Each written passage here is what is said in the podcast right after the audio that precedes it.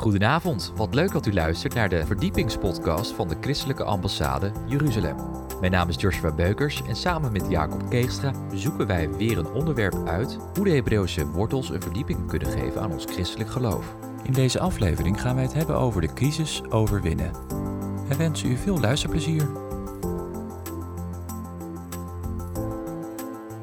Ik wil graag met u het woord lezen uit de parasha Jethro. En dat gaat vanaf Exodus 18. En ik wil specifiek lezen met u wat Jethro tegen Mozes zegt. Ik was al blij dat vanuit de zang duidelijk werd gezegd: jongens, deze hele parasha gaat om hoe wij tot God naderen, een woord van Hem ontvangen en een licht voor de mensen mogen zijn. Dus ik heb hier ook boven gezet van wachttoren tot vuurtoren. Maar eerst wat Jethro, de schoonvader van Mozes, gewoon een praktische kant van gemeente zijn geeft. En Mozes luistert naar zijn schoonvader. Nou, dat is tegenwoordig ook al heel wat. Maar het gebeurt. En dan lees ik um, Exodus 18 vanaf vers 13. Waar staat: Het gebeurde dan de volgende dag dat Mozes zitting hield om recht te spreken over het volk. Het volk stond voor Mozes van de morgen tot de avond. Toen de schoonvader van Mozes zag wat hij allemaal voor het volk deed, zei hij: Wat betekent dit? Wat voor het volk, wat jij voor het volk doet? Waarom houd je alleen zitting? Terwijl heel het volk van de morgen tot de avond tegenover je staat. En dan staat er. Um, even kijken. Ja, vanaf vers 21. Jij echter, je moet daarnaast onder heel het volk omkijken naar bekwame mannen, godvrezende, betrouwbare mannen die een afkeer hebben van winstbejag. Je moet leiders over duizend, leiders over honderd, leiders over vijftig en leiders over tien over hen aanstellen. Zij moeten altijd over dit volk oordelen, maar laat het bij jou zo zijn dat zij elke grote zaak bij jou brengen en zelf over elke kleine zaak oordelen. Maak het zo voor jezelf lichter en laat hen die last samen met je dragen. Als je dit doet en God het je gebiedt, dan zul je staande kunnen blijven en zal dit hele volk ook in vrede naar zijn woonplaats gaan. Mozes luisterde naar de stem van zijn schoonvader en deed alles wat hij gezegd had. Mozes koos daarom uit heel Israël bekwame mannen, stelde hen over hen aan als hoofd over het volk. Leiders over duizend, leiders over honderd, leiders over vijftig en leiders over tien. Zij oordeelden altijd over het volk. De moeilijke zaken brachten ze bij Mozes maar over de kleine, elke zaak, oordeelden zij zelf. En dan een geweldige gedeelte vanaf hoofdstuk 19. En daar staat, laten we dat gewoon lezen. In de derde maand, op dezelfde dag dat de Israëlieten uit het land Egypte waren vertrokken, kwamen zij in de woestijn Sinaï. Ze braken op vanuit Rephidim, kwamen in de woestijn Sinaï en sloegen hun kamp op in de woestijn. Israël sloeg daar zijn kamp op tegenover de berg. Toen klom Mozes omhoog. Wat ook al gezegd werd vanuit de zang. Jongens, Mozes klimt op om wat te doen? Een woord van God te krijgen. En de Heer riep tot hem vanaf de berg. Zo moet u tegen het huis van Jacob zeggen en de Israëlieten verkondigen. U hebt zelf gezien wat ik met de Egyptenaren gedaan heb en hoe ik u op adersvleugel gedragen en bij u bij mij gebracht heb. Nu dan, Als u nauwgezet mijn stem gehoorzaamt en mijn verbond in acht neemt, dan zult u uit alle volken mijn persoonlijk eigendom zijn, want heel de aarde is van mij. U dan, u zult voor mij een koninkrijk van priesters en een heilig volk zijn. Dit zijn de woorden die u tot de Israëlieten moet spreken. En Mozes kwam terug, riep de oudsten van het volk en hield hun al deze woorden voor die de Heer hem geboden had. Toen antwoordde heel het volk gezamenlijk en zei: Alles wat de Heer gesproken heeft, zullen wij doen. En Mozes bracht de woorden van het volk weer over aan de Heer. Tot zover. Mensen, die wisselwerking om te horen van God, een boodschap voor het volk te hebben en alles met onrust, klachten, noem maar op, moeilijkheden, weer bij de Heer te komen. Die wisselwerking. En u weet, die Psalm 121, de Heer zal uw uitgang en uw ingang bewaren van nu aan tot in eeuwigheid. Maar dan moet je wel weten wat jouw positie is. Kijk, wanneer je bij God bent, in het huis van God bent, bij de troon van waar het allemaal gebeurt, jouw centrum hebt, dan is het uitgaan, heb je een boodschap voor de wereld. En dat je ook weer terugkeert om weer op adem te komen, weer bemoedigd te worden, weer een nieuw woord te krijgen. Dat is je ingaan. Maar je positie is dat je vanuit de gemeenschap met de eeuwige begint. Nou, sinds vorig jaar half maart is ons weer van alles overkomen. Maar in het begin, toen werd die tekst uit 2 Kronieken 7 heel veel verkondigd. Ik lees hem toch nog een keer. En daar staat bij 2 Kronieken 7. Wanneer ik de hemel sluit, zodat er geen regen valt, of wanneer ik de springhaan gebied om het land te verslinden, of wanneer ik pest onder mijn volk zend. Mensen, dat is vorig jaar allemaal gebeurd. In Australië is een ongelofelijke droogte geweest en ongelooflijk veel bosbranden. In het Midden-Oosten van Saoedi-Arabië tot Ethiopië toe zijn de sprinkhanen zeer actief geweest. En wanneer ik pest onder mijn volk zend, nou, noem het COVID of wat anders. Dus de situatie is duidelijk. En dan staat er, en mijn volk, waarover mijn naam is uitgeroepen. We hebben net uit de parasha. Dat God zijn volk tot een persoonlijk eigendom maakt. Ook al is de hele aarde van hem, toch Israël is zijn persoonlijk eigendom. En het is een volk van priesters, en van koningen. Dus die regeren boven de omstandigheden.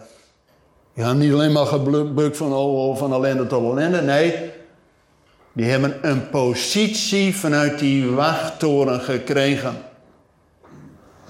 Dus wanneer mijn volk, waarover mijn naam is uitgeroepen, in ootmoed buigt en bidt en zij mijn aangezicht zoeken en zij zich bekeren van hun slechte wegen, dan zal ik vanuit de hemel horen, hun zonde vergeven en hun land genezen. Jongens, was duidelijk ook een oproep tot inkeer, tot verontmoediging en tot gebed. Maar goed, de tijden gingen verder. Na de zomer kregen we vooral een woord dat we niet weer teruggaan naar de oude situatie. was duidelijk ook een woord dat we de Jordaan moeten overstappen. Maar het gekke is, toen Israël, en we hebben natuurlijk de laatste parasha's allemaal gehad, dat Israël uit Egypte is gegaan. Al die tekenen voor Israël en plagen voor Egypte. Maar ook al heeft een volk al die tekenen gezien. Ze verlangden, voordat je het weet, weer terug naar de vleespotten van Egypte. Jongens, die generatie die dat allemaal heeft meegemaakt, was niet in staat het beloofde land in te gaan. En op een gegeven moment, als je 40 jaar in die woestijn bent, is het ook wel best, hè? Jongens, je had op zich gewoon prima leventje hè, in die woestijn. Dat was helemaal nog niet zo gek, hè? God leidde je van de oase tot de oase. En jongen, s ochtends je hoeft je tent maar uit te komen. En dat man had dat hartstikke idee. En s'avonds de die lagen aan de andere kant van die tent. Jongens, je hoefde niet te zaaien en niet te maaien. En je kleren waren niet versleten en je voet niet gezwollen. Dus een dokter was niet nodig. En een kledingzaak, forget it. En toen Mozes vroeg, wil je ook een bijdrage voor de tabernakel doen? Toen zei ze, graag. Want ja, daar was toch niks te kopen in die woestijn. Dus alles wat ze van die Egyptenaren hadden beroofd en dat meezulden, ja, je was blij dat je meer dan je tien kon geven. Mozes jongens, dat is de enige keer in de hele Bijbel dat er staat dat Mozes zegt, hou maar, er is genoeg. Maar die generatie was niet in staat om het beloofde land in te gaan. En vanaf de zomer kregen we duidelijk een woord, jongens, we gaan niet terug naar het oude, terug naar de vleespotten van Egypte. Met Josia, die nieuwe leider, gaan we. Want God doet van alles in de wereld om tot ons te spreken dat wij eens een keer in de roeping gaan staan die God voor ons heeft. En Josia, die nieuwe leider, ook weer precies op diezelfde dag van Pesach dat ze door de Jordaan gingen, besnijdenis, want hadden ze in de woestijn niet gehad. En dan ook dat Josia die hemelse ontmoeting heeft en dat hij zijn schoenen uit moet doen. Want de plek waarop gestaat is heilig. Dus ook al was Jericho nog niet gevallen, in de Goliaths die waren er nog, maar Josia moest een stap nemen in geloof. En niet terug verlangen naar het oude, zelfs niet die zeer comfortabele woestijn. Nee, maar zodra je het beloofde land gaat, betekent dat je weer zelf moet zaaien en oogsten. Weer zelf huizen moet bouwen. Weer zelf kleren moet maken. Dus er wordt weer enige activiteit ook van ons verlangd. Maar als het volk dan één keer in het beloofde land is, en dan wil ik met u nadenken over de crisis die er dan gebeurt. En dat lezen we uit de profeet die een zeer intieme relatie met God heeft. Er wordt niet zoveel over gepreekt en uitgepreekt, maar het Bijbelboek Habakkuk. Dan de profeet Habakkuk is in het beloofde land, maar er zijn ook crisissen in het land. En tweevoudig. Er staat eerst Laten we lezen. Want anders spreken we alleen over het woord, maar niet vanuit het woord. Dus we gaan eerst gewoon lezen. Habakkuk 1. Laten we gewoon vanaf het begin lezen. Heer, hoe lang roep ik om hulp? en luistert u niet. Roep ik tot u geweld en verlost u niet? Waarom doet u mij onrecht zien en aanschouwt u de moeite? Ja, verwoesting en geweld zijn tegenover mij. Er ontstaat oneenigheid, ruzie verheft zich. Daarom verliest de wet zijn kracht. Jongens, als er allemaal geweld en oneenigheid is en ruzie, dan gaat de wet van God verloren. En dan staat er nog verder, vers 5, zie rond onder de heidevolken en aanschouw verbijster u, sta verbijsterd, want ik breng in uw dagen een werk tot stand dat u niet zult geloven wanneer het verteld wordt. Want zie, ik doe de Galdeën opstaan, dat grimmige en onstuimige volk, dat de breedte van de aarde doorkruist om woningen in bezit te nemen die niet van hem zijn. Nou, even tot zover. Dat is strijd, crisis van buitenaf. Dus als er nou strijd van buitenaf is, die Galdeën, die van alles verwoesten, of strijd intern, er zijn problemen. En dan, wat doet Habakkuk? Er staat vers, uh, hoofdstuk 2, vers 1. Ik ging op mijn wachtpost staan. Hij neemt een positie in. Ga niet meehuilen met de wolven in het bos. Van oh, het allemaal kom maar kwel. Hij gaat een positie innemen en nam mijn plaats in op de vestingwal en keek uit om te zien wat hij, dat is God, in mij spreken zou. En wat ik antwoorden zou op mijn aanklacht. Toen antwoordde de Heer mij en zei: Schrijf het visioen op. Grif het duidelijk in tafelen, zodat het in het snel voorbijlopen te lezen is.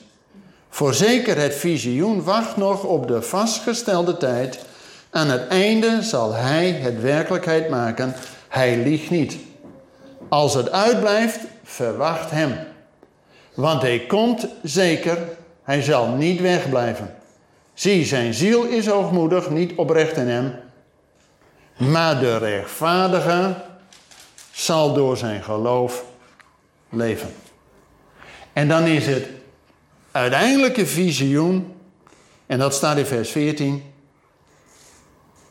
Ik lees vanaf vers 13. Zie, is het niet van de Heer van de legermachten dat volken zich inspannen voor het vuur en naties zich voor niets afmatten, want de aarde zal vol worden van de kennis van de heerlijkheid van de Heer, zoals het water de bodem van de zee bedekt. Tot zover. Mensen, Habakkuk ging iets doen. Hij ging dus zelf op die wachttoren staan om uit te kijken wat God tegen hem zou zeggen. En dan verandert zijn wachttoren tot een vuurtoren. In het Engels heet dat een lighthouse. En een lighthouse betekent dat je dus een licht voor alles en iedereen kunt zijn. Een baken in de storm. En dat is een visioen wat hij, jongens, hebben we tegenwoordig allemaal over computers en tablets. Nou, uh, Habakkuk had ook al een tablet. Ja, een e-reader. Dat waren toen van die grote uh, kleipanelen. En dan moest hij in schrijven en werd door de zon vanzelf uh, droog en hard. En dan kon men lezen. Ja. E-reader. Jongens, dit is allemaal niet zo nieuw hè, tegenwoordig. Toen hadden ze ook de middelen om het woord van God bekend te maken. Ja. En zelfs mensen die geen tijd hadden, ze konden toch in het voorbijlopen en toch lezen. Ja, dus bedoel, het is net als nu. We hebben allemaal geen tijd, maar God heeft wel wegen om ons hart te bereiken. Kijk, en hier staat heel duidelijk: God geeft een visioen. Maar het duurt nog even. Weet u, dat vinden wij niet leuk. Want we willen het allemaal snel. We willen het allemaal direct gisteren al gehad hebben. Maar God geeft ook een beproeving. Een test.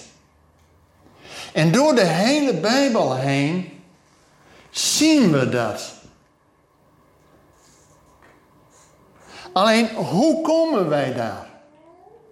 En ondertussen, ook al heeft Habakkuk met dat visioen voor de toekomst nu opschrijven.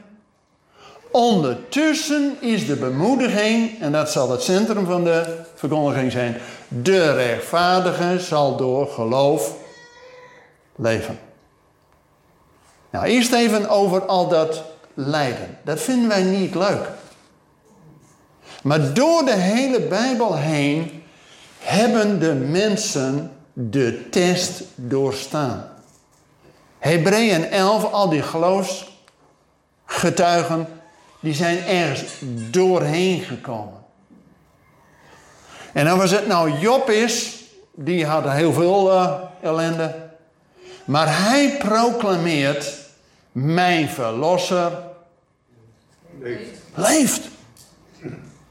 Amen. En zal op het eind hier zijn voeten zetten. Maar ook een Paulus. Jongens, hoeveel stokslagen heeft hij gehad? Hoeveel schipbreuk? En zelfs als hij in het diepste van die kerken zit, dan hoeven er maar twee Joden, twee jotjes, te gaan zingen. Weet je, voor de dienst had ik met Steven even een voorgesprek. Wij laten ons ook van alles maar afpakken. Hè? Jongens, verhinder de onderlinge samenkomst niet en dat we God gaan prijzen. Amen. Amen. Jongens, dat twee Joden zitten in de diepste van die kerken daar in Filippi. Dat was geen, geen pretje, hè? Dat was geen Bijlmer Bias met Color TV en... Uh, weet ik wat? Nee.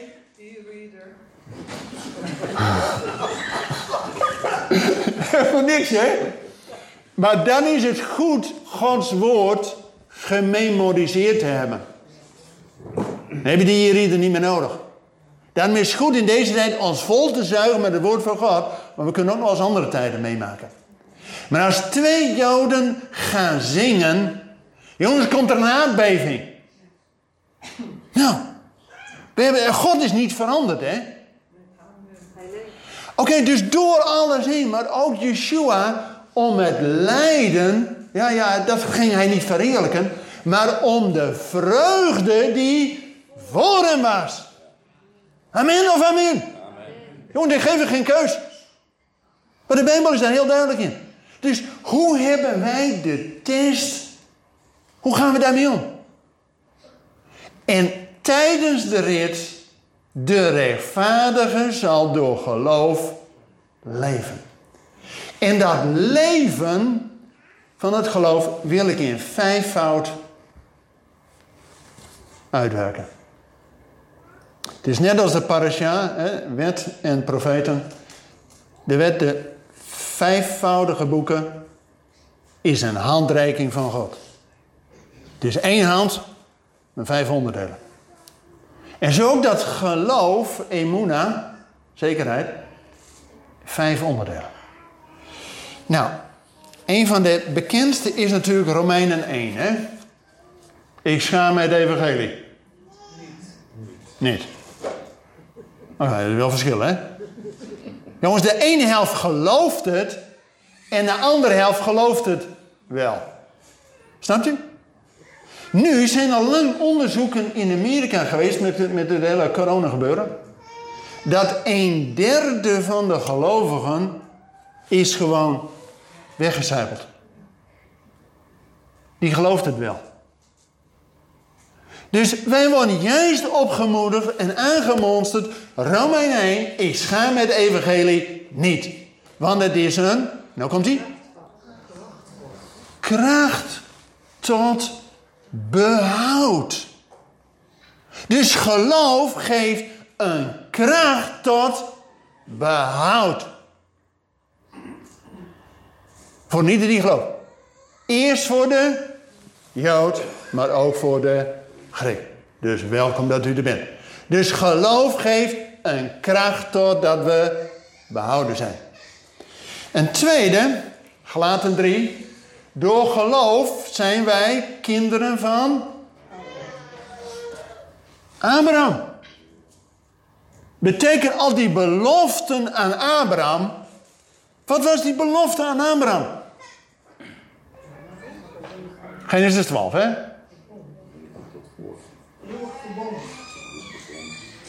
Ik zal u stellen tot een zegen voor de volkeren. Nou, als wij door het geloof kinderen van Abraham zijn, dan hebben wij iets om op die vuurtoren als lighthouse. Jongens, God wil ons tot een zegen voor de volkeren maken. Maar gelooft u het of gelooft u het wel? Want geloof is juist dat wij kinderen van Abraham zijn geworden. Misschien de allerbelangrijkste, de derde. Hebreeën 11, vers 5. Wie tot God komt, moet geloven dat God bestaat. En de beloner is van wie hem ernstig zoeken. Jongens, dus door geloof kunnen wij tot God naderen. Dan heeft het zin om op die wachttoren te gaan staan. Als je toch niet gelooft in God, dan we zin dat je op die wachttoren gaat staan. Kun je beter gaan koffie drinken. Heb je ook nog een bakje troost. Maar als je naar de trooster wilt, dan ga je op die wachttoren staan. In het verwachten dat het. Jongens, een wachttoren is. Weet u dat wij als gelovigen uit de volkeren. Weet u hoe wij genoemd worden in Israël? Notserim. Zit het woord Nazareth in. Alleen die mensen in Nazareth, die geloofden het wel. Maar wij worden tot wachters, tot Nazarene, als wij door geloof iets verwachten. Maar als je niet gelooft in God, heeft er ook geen zin. Daarom zegt Hebreeën 11 vers 5, wie tot God komt, moet geloven dat hij bestaat. Er is. En een beloning dus ook nog wat gaat doen. Dus door geloof kunnen wij tot God naderen. En is die wachttoren een verwachtingsvolle toren geworden.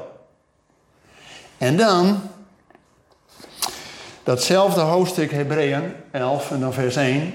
Het geloof is de zekerheid van de dingen die we hopen en het bewijs van de dingen die we niet zien. Dus geloof geeft zekerheid. Nou, we willen tegenwoordig allemaal zekerheid. Anders hebben we een OMT en weet ik het wat voor. Wat we allemaal hebben. Maar ze willen allemaal zekerheid. Jongens, die kunnen we in de wereld niet krijgen. Niks is zeker, hè? Eén ding is zeker dat we allemaal doodgaan. Maar we weten ook, en dat is door het geloof de zekerheid, dat wij van de dood overgaan in zijn in het leven. Daarom door geloof, de rechtvaardige zal door geloof leven. En dat in vijfvoud. Dus dat geloof geeft die zekerheid in het bewijs. Op alles wat er gaat komen. Nou, wat gaat er allemaal komen dan? Laten we lezen een van de mooiste teksten uit de Bijbel. 1 Johannes 5.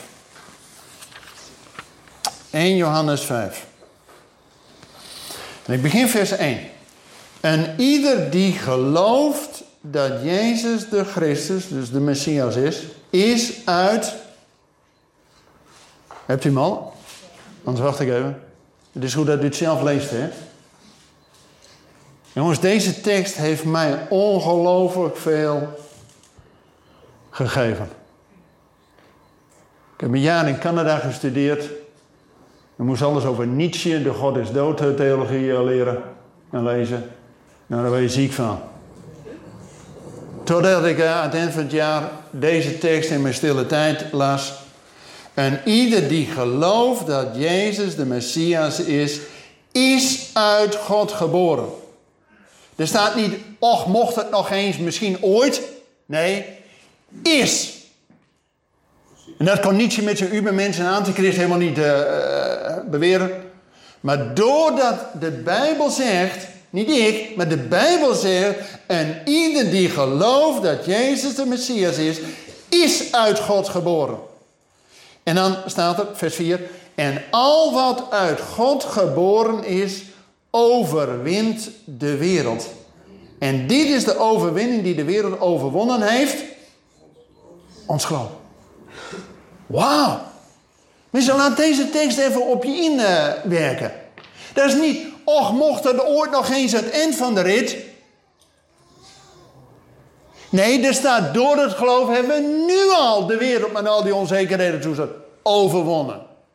En dan is onze boodschap tot een lighthouse, tot een lichtbaken voor anderen. Dus geloof, dat we leven door geloof, de rechtvaardig zal door geloof leven, vijfhoud.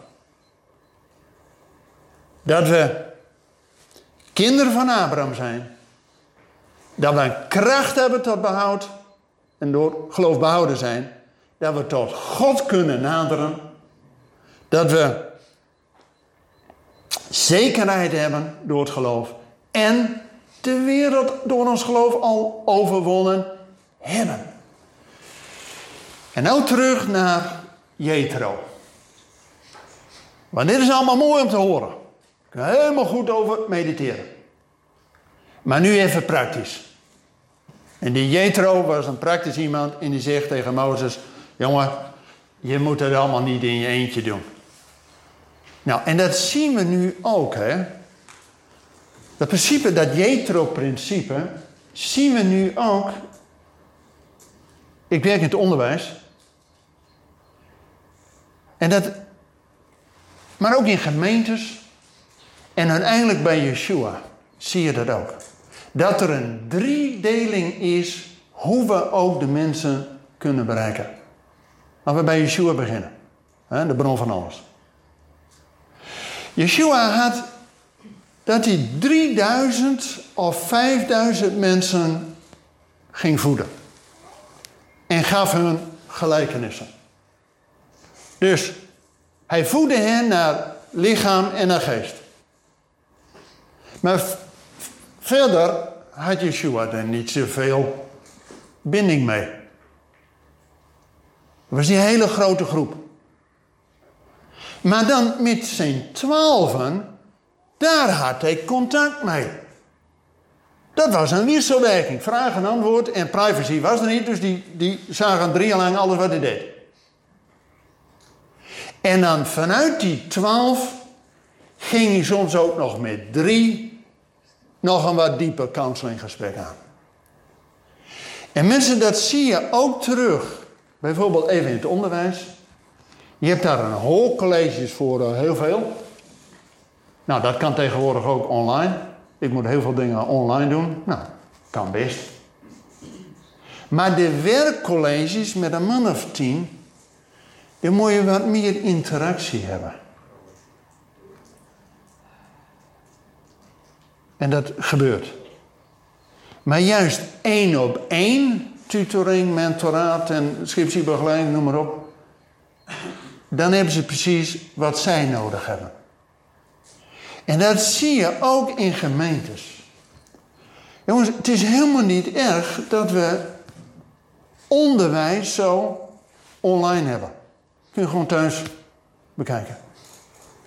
Maar je hebt het zeker nodig om in kleine kring, de kringen, elkaar te zien, elkaar te bemoedigen, voor elkaar te bidden wij doen als Ambassade iedere week vanuit Jeruzalem wereldwijd gebed. Er doen aan één kant 40.000 mensen naar mij wereldwijd. Ongelooflijk, een hele grote groep. Maar ook, iedere week bidden we met tien mensen. Wat hun noden zijn. Dat je elkaar voor de troon van God brengt.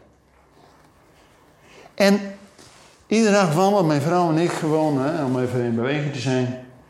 En vrijwel iedere dag hebben we wel weer een ontmoeting met één persoon. En heb je een goed gesprek. Dus die driedeling van grotere. Nou, dat kan tegenwoordig een hoop online. Maar vergeet niet elkaar te zien en voor elkaars noden te bidden. Dat je gezien wordt. En dat je soms met één persoon, hoeft niet bij elkaar op de bank te zitten, maar even wandelen, dan kun je ook een heel goed, hartluchtend verhaal hebben. Zodat je verder kunt. En dat is eigenlijk het Jethro-principe, ook uit Gods woord. En weet je, als we juist door al deze toestanden heen gaan, dat wij visie hebben. Dan wil ik toch tot slot twee mensen aanhalen. Kijk, als David moeilijkheden heeft, op een gegeven moment heeft David de verovering gedaan, komt hij weer terug in Siklag en dan blijkt zijn vrouw en kinderen, alles was weggevoerd. Nou, toen had hij crisis. Een zodanige crisis dat zijn eigen mensen wilden hem stenigen. Nou, dan heb je niet alleen druk van buiten, maar ook intern hoop gezeur. En wat staat er? En David sterkte zich in de Heer zijn God. Hij ging dus ook op die wachttoren staan. Heer, wat nu? Ze willen me hier lynchen. En toen had hij nieuwe moed om door te gaan. Drie dagen achtervolging, zijn vrouw en kinderen alles weer bevrijd. Ja, dan is het mooi. Maar de leider zei: We gaan niet bij de pakken neerzitten, maar hij sterkte zich in de Heer zijn God. Jongens, dat is ook voor ons, hè? Een boodschap voor ons. En even dichter bij huis, of dichter in de tijd, Winston Churchill.